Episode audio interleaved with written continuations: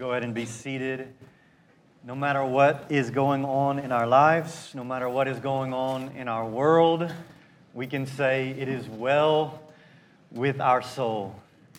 We can say it is well with our soul because we have a great Savior who saves, redeems sinners by His grace for His glory. What a Savior we have. Let's pray together. Lord, we thank you this morning that we can say it is well with our soul in the midst of all of the things that we are troubled by and all the things that trouble our world, we thank you that we can declare and sing and celebrate the fact that you've redeemed us, that all of our sin, not just a few of our sins, but all of our sin has been nailed to the cross, and we bear it no more. Thankful that there is therefore now no condemnation for those who are in Christ Jesus. And Lord, we thank you in particular this morning for your faithfulness. You have been faithful for ages and ages, decades and centuries. We thank you also in particular that you have been faithful to this church for 75 years. We thank you, Lord, for that group, that handful of Christians who gathered at this location on July 6, 1947 we thank you for the faith that you gave them to start this work, to plant this church. And we thank you for countless thousands of others who have by faith gathered here, who have by faith given, who have by faith served, who have by faith built relationships. And we, we just stand on their shoulders and we thank you for them. And Lord, we pray that in the midst of our celebration, you would remind us of our part, of our role in your grand plan to build your church and to allow your church to be the vehicle that displays your glory to all of creation. Lord, what we are part of this morning is more significant than we'll ever realize. And so, Lord, help us just to see a glimpse of how significant this is. Pray that you'd open your word to us. We are submitted to your word, we are bending our ear to your truth. And so we pray, sanctify us by your truth. Your word is truth pray that you would help us to celebrate well. I pray that you'd help us to celebrate with faith and joy and resolve to honor and trust you all the days of our life. We give you ourselves. We pray you'd help us to listen now. In Jesus' name, amen and amen.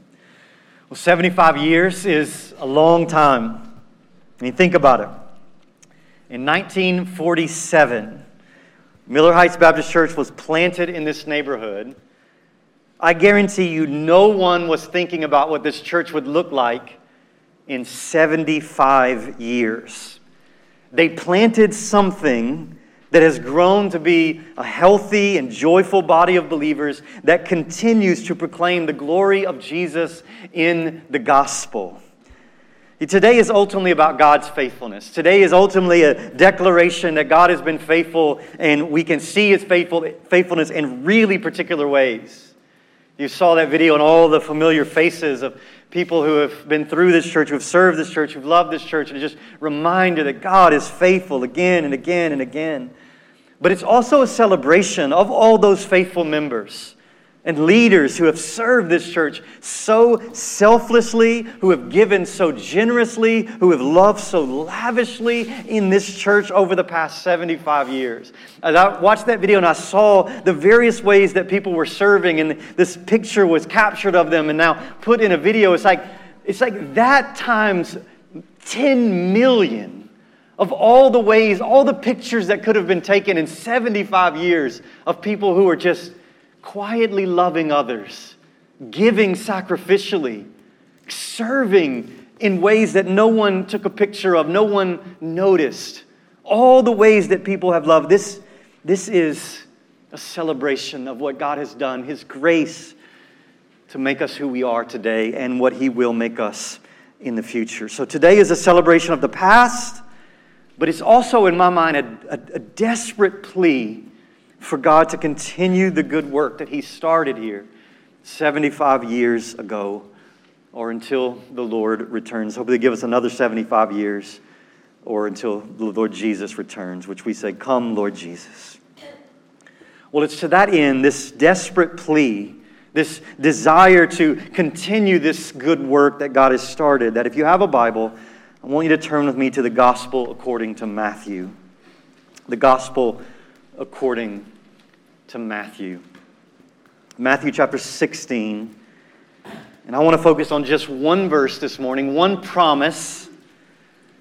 The promise in Matthew chapter 16, verse 18.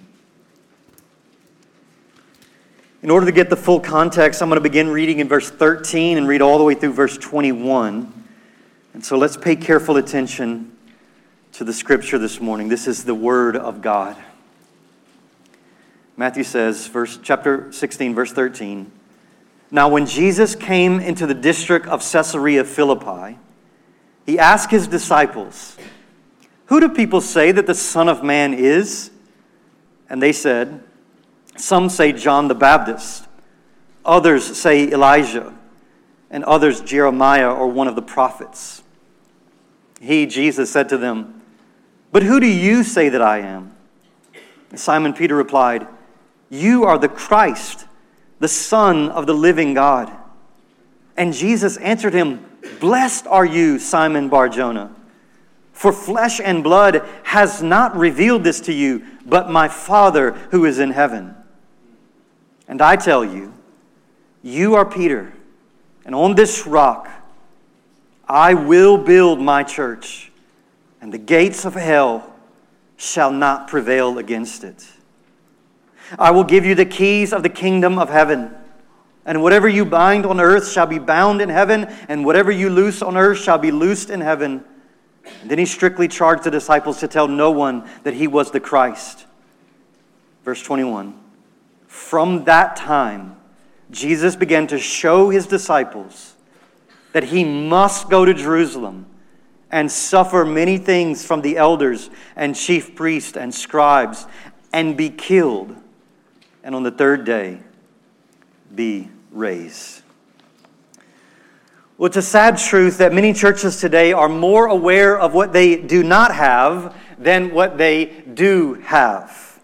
It's very easy for us to focus on the things we don't have that we wish we did have. Every church hopefully has wishes of things that they, they wish were, were, they were making more of an impact for the kingdom of God or for God's glory. They wish they had more people or resources or facilities or leadership to accomplish their mission and their purpose. But I've learned that when we focus on what we don't have, it's tempting to be dis- discouraged and concerned about the future of our church, about the future of the church. And when we're focused on what we don't have, it's incredibly hard to be thankful for what we do have. And so, church family, instead of trying to address all of the things that we don't have, what I want to do this morning is help us focus on what we do have. Because I believe what we have is more than enough. Because what we have is a promise from Jesus Christ, the glorious and breathtakingly beautiful Son of God. Miller Heights Baptist Church, Jesus is more than enough for us. He is totally sufficient to meet every desire we have. He's totally sufficient to meet every need we have for the future of this church, for the future of our lives.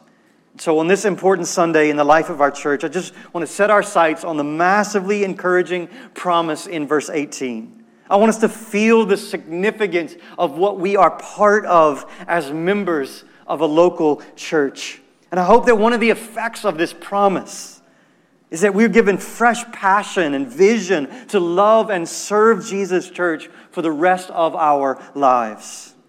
Notice the promise in verse 18 again.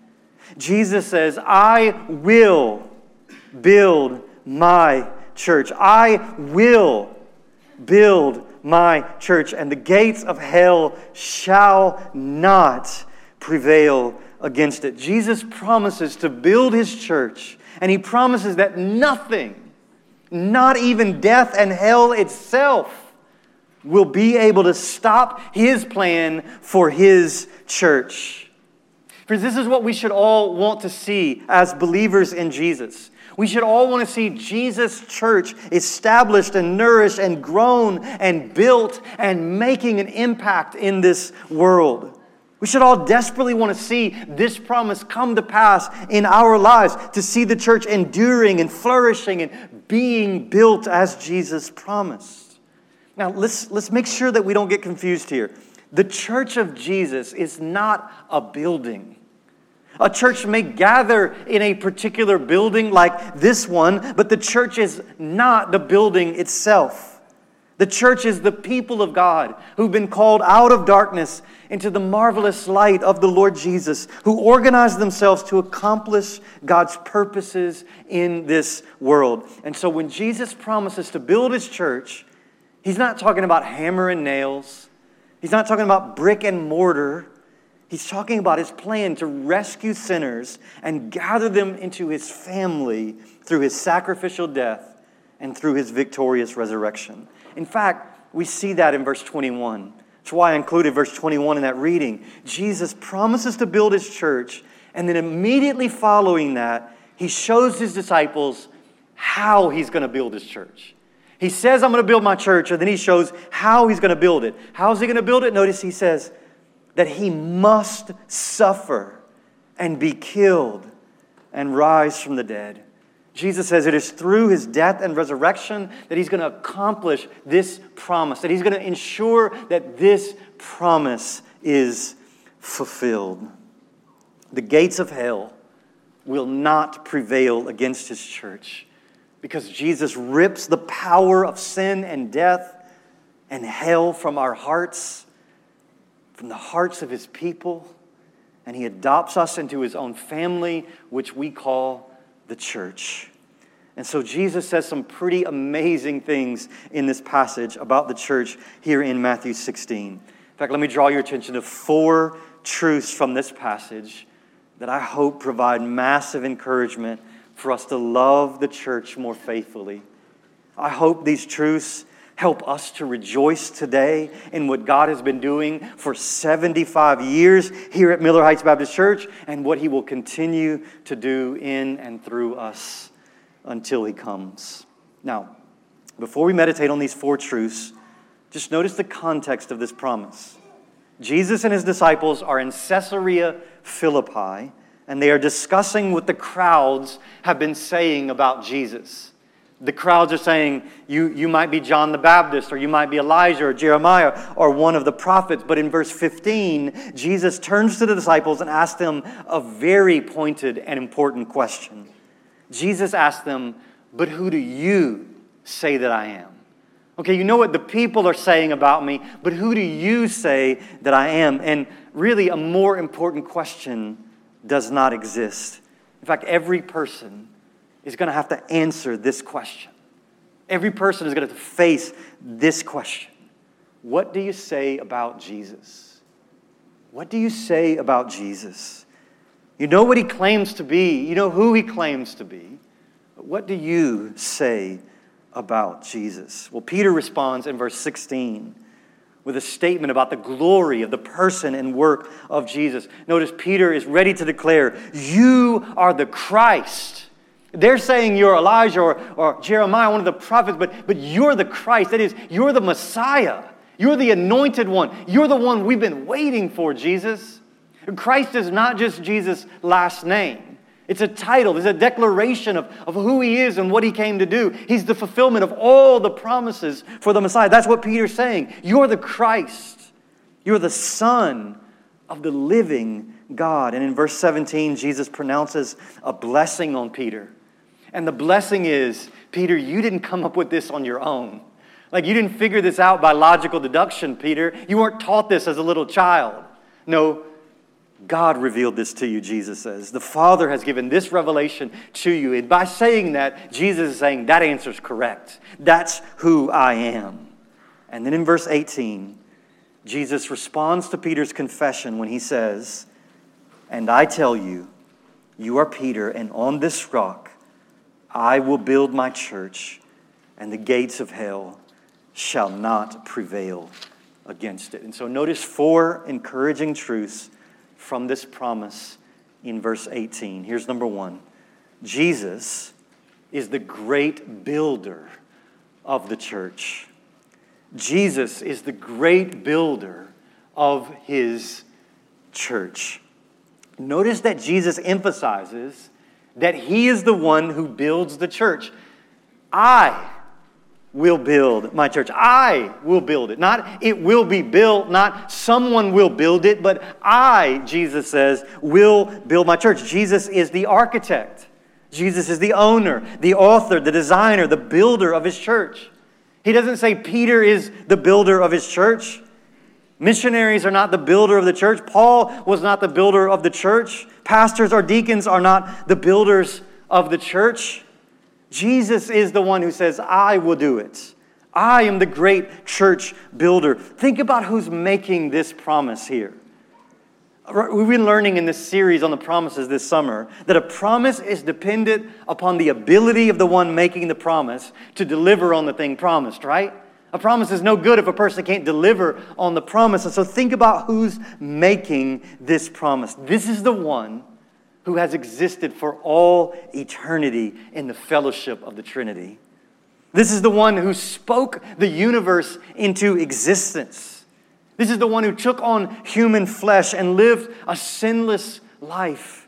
This is the one who walked on water. This is the one who fed the 5,000 men with the loaves and the fish. This is the one who touched people with leprosy and instead of being unclean himself, actually immediately healed and made them clean. This is the one who defeated death itself. This is the one with all authority in heaven and on earth. This is the one who gives life to those who come to him. This is the one with the authority to forgive sin. This is the one in complete control of everything in all of the universe. And this is the one who says, I will build my church, and the gates of hell will not prevail against it. Friends, if Jesus says he's going to do something, you better believe that he's going to do it. If Jesus makes a promise, you better believe that He is going to put all of His sovereign and omnipotent energy and passion behind accomplishing what He says He will do. There is nothing and no one who can thwart, who can stand in His way. The task of building the church does not depend upon men, does not depend upon human beings. If it did, it would surely fail. Church family, we don't need the latest church growth strategy or gimmick to try to build Jesus' church. If we want to be a successful and fruitful church 75 years from now, we must trust the one who promised to build his church and be faithful to him and to his word. Jesus is the builder of the church, and therefore Jesus gets the glory when the church is built. That's truth number one. Jesus is the great builder of his church. Secondly, the second encouraging truth I want you to see in this promise is that Jesus will certainly build his church. Jesus will certainly do it. He will certainly build his church. Notice how he communicates the certainty of this promise of the church being built. He says, I will build the, my church. I will build. Jesus doesn't say he might build the church. Jesus doesn't say he will build it if something else happens, these various things go on. No, no, Jesus says he will build his church, and the gates of hell, the gates of Hades, the gates of the place of the dead will not prevail against it. I don't have it here in my notes, but remember a couple weeks ago I shared that Charles Spurgeon quote where he said, If God says, I will, he will. If God says, I shall, he shall. If God says, I shall not, or it shall not, it shall not be. And Jesus says, I will build, and the gates of hell will not prevail against it. The church of Jesus will be built, and the building of his church is unstoppable. What we're a part of, what this church has been doing for 75 years, is an unstoppable purpose. All of Jesus' omnipotence is behind this action of building his church. Nothing, not even hell itself, can stop the Son of God, the Messiah, from fulfilling this promise. Now, let's be clear on what Jesus is saying here. Jesus is talking here about the universal church and this promise, the big C church. The universal church, or sometimes called the invisible church, is made up of all Christians from all times and all places. The universal church is made up of all the people who have been redeemed by the precious blood of Jesus. The gates of hell will not prevail against his blood bought people. And so, this is not a promise that any one individual local church will never have to close its doors or fade out of existence. A local church is made up of a group of Christians who gather in a particular location to carry out God's purposes for the universal church. And all through history, local churches have had to close their doors, some for good reasons, some for negative reasons.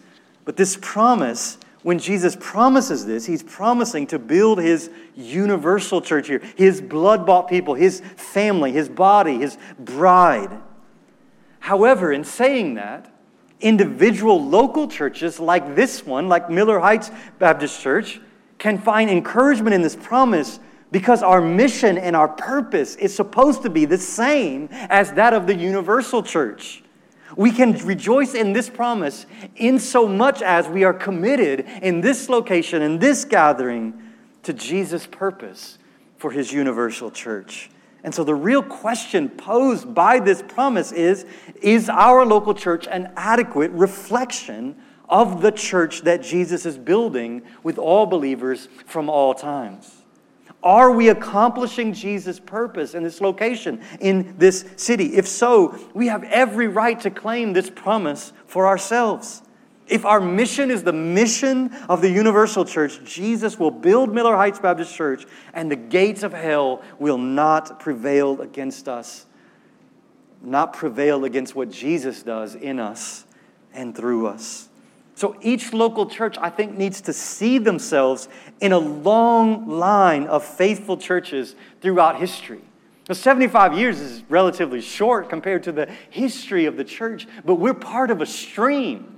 We're part of a flow, a long line of faithful churches throughout history. And we need to realize that we're part of that big picture of Jesus fulfilling this promise of building his church. Like, think about it. We are here this morning as part of and because of the church that Jesus has been building throughout history. We're part of that.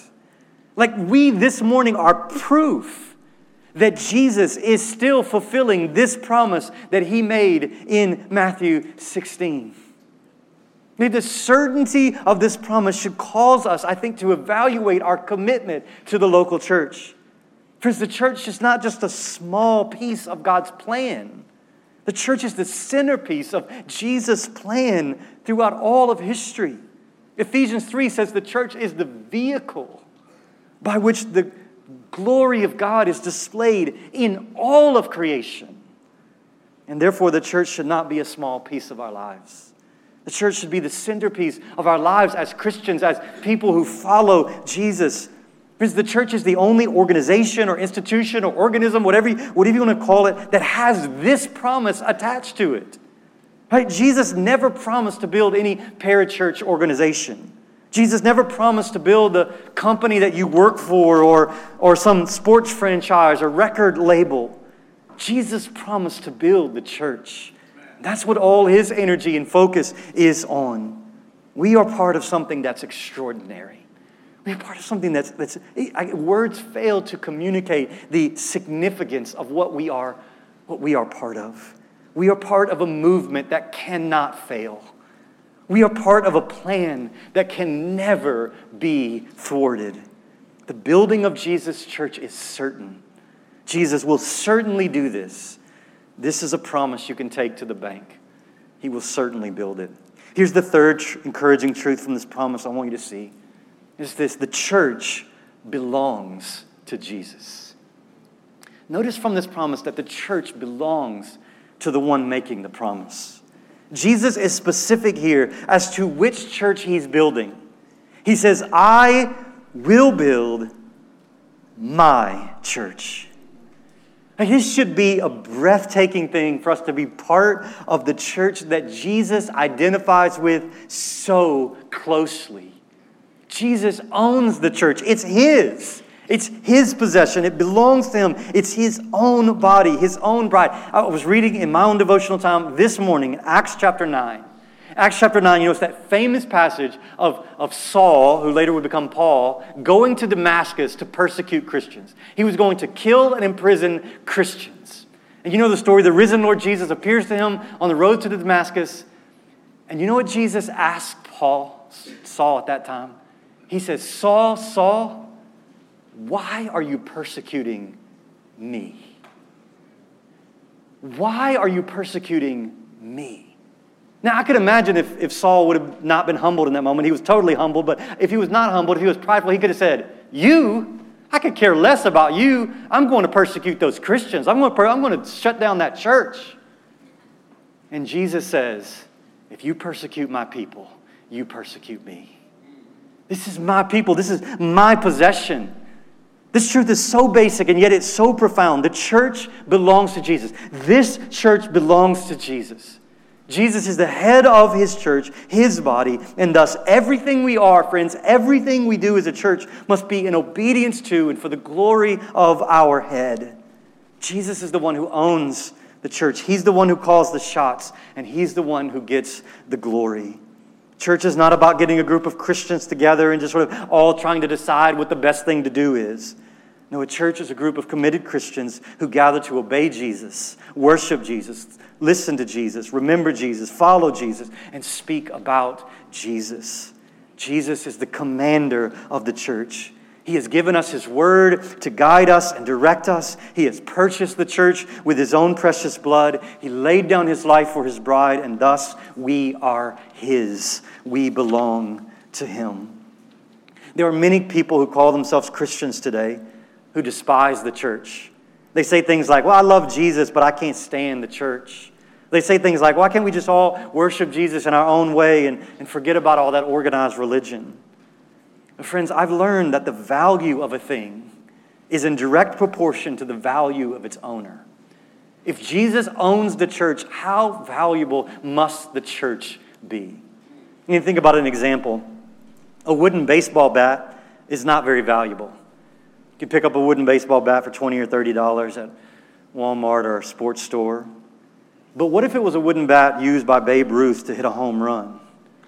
it would be worth tens of thousands, if not hundreds of thousands of dollars, right? The value of that wooden bat is dependent on its owner, on who owned it. And the same is true with the church. The way Jesus identifies himself with his church should cause anyone who loves Jesus to love the church. The church is this valuable, it belongs to him. And the value of it is caught up in the value of its owner. Jesus loves his church. He loves his bride. He loves his body. And therefore, he promises that I will build my church and the gates of hell will not prevail against it. Friends, the church belongs to Jesus. It is his. We are his. That's the third truth. The church belongs to Jesus. Well, here's the fourth and the final truth I want you to see Jesus is the foundation and center of his church. Jesus is the foundation and he's the center of his church. Now, there's been a debate throughout history as to what Jesus means when he says here, on this rock I will build my church. And so, what is the rock upon which the church is built? Well, Roman Catholics base their entire papal system on these verses. They say that Jesus was here setting up Peter to be the first pope, and that there has been an unbroken succession of popes since Peter who have been the rock, the foundation upon which the church is built. However, there's no evidence here or anywhere in the Bible that Peter is the first in a long line of popes who serve as foundation. And when Jesus says, On this rock I will build my church, he's referring to the confession that Peter just made about the person and work of the Messiah. The point of the whole text is in verse 16. Jesus is the rock. He's the Christ. He's the Son of the living God. And it's on that, it's on that truth, that confession, that Jesus is going to build his church throughout history. You see, Peter and the other apostles were entrusted with the gospel message after Jesus' resurrection.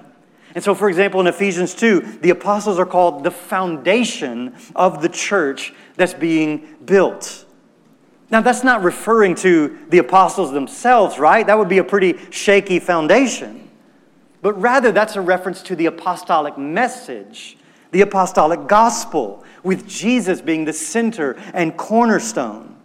And so, the rock upon which Jesus builds his church is the message that, listen, Jesus died for our sins, he was buried, he rose on the third day, and he appeared to many. This is the message that is of first importance upon which we are to stake our lives and build and center this church. The apostles preached a Christ centered message. They handed down the gospel of the glory of the person and work of Jesus, and that's the foundation of Jesus' church. That's the rock upon which we are to be a part of building Jesus' church. So, the local church is a group of born again Christ followers who devote themselves to the message of the gospel. The church is founded on Jesus himself. He is the center.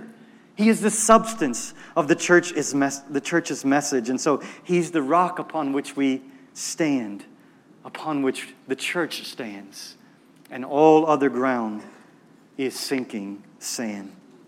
So, Miller Heights Baptist Church, we must always ensure that Jesus is the center of everything we do, everything we are as a church. Without Jesus, we are nothing.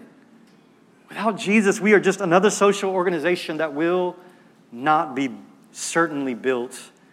Without Jesus, we'll just blow away with the wind. But founded on Jesus, the gates of hell will not prevail against us. Jesus is more than enough for us. His word is sufficient to guide us and govern us. His spirit is powerful enough to change us, and his death on the cross is the only means of a right relationship with God. He will build his church. Our role is to be faithful to him. He's the center, he's the foundation. And so let me close with this question How should this promise, this certain promise, make a difference in our lives?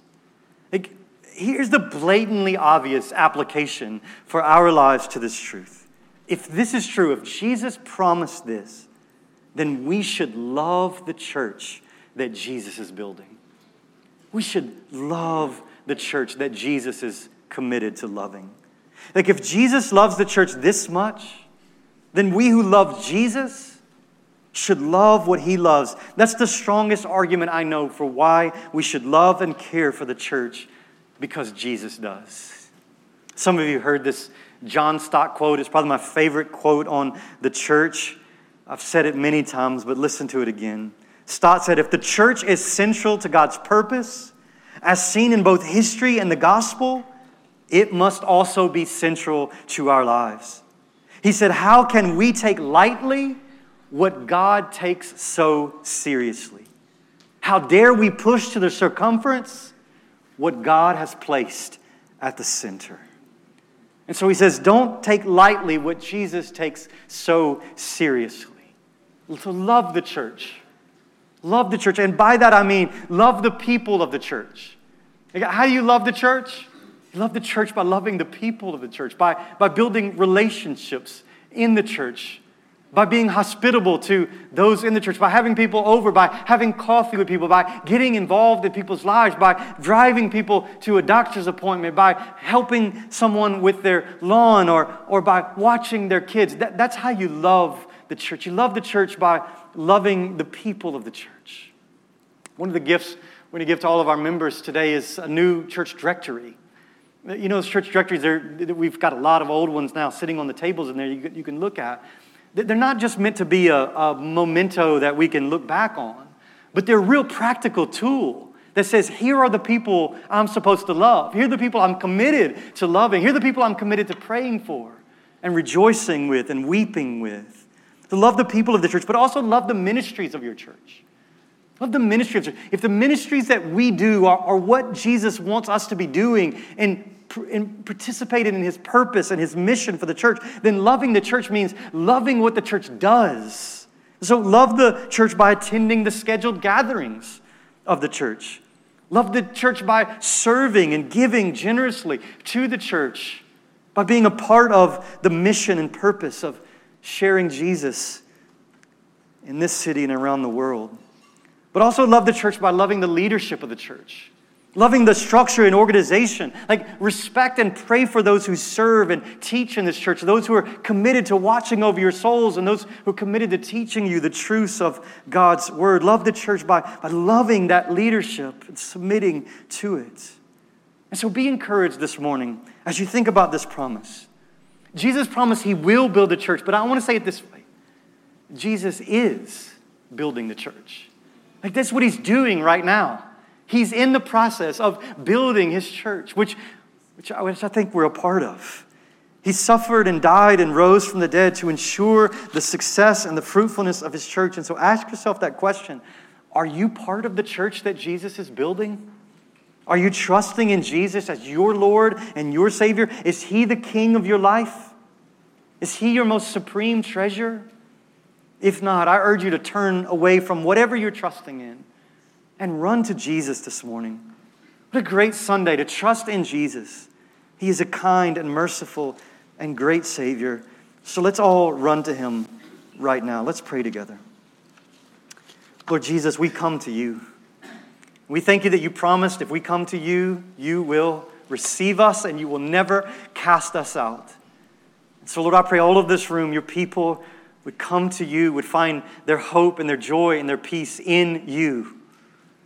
We thank you for this promise that you're building your church, and Lord, we pray you'd make us faithful to you. We pray you'd help us to be encouraged about what you're doing, and that we would center our lives on what, what you've called us to center our lives on. We praise your name. We give you the glory, the honor, and the praise for these 75 years.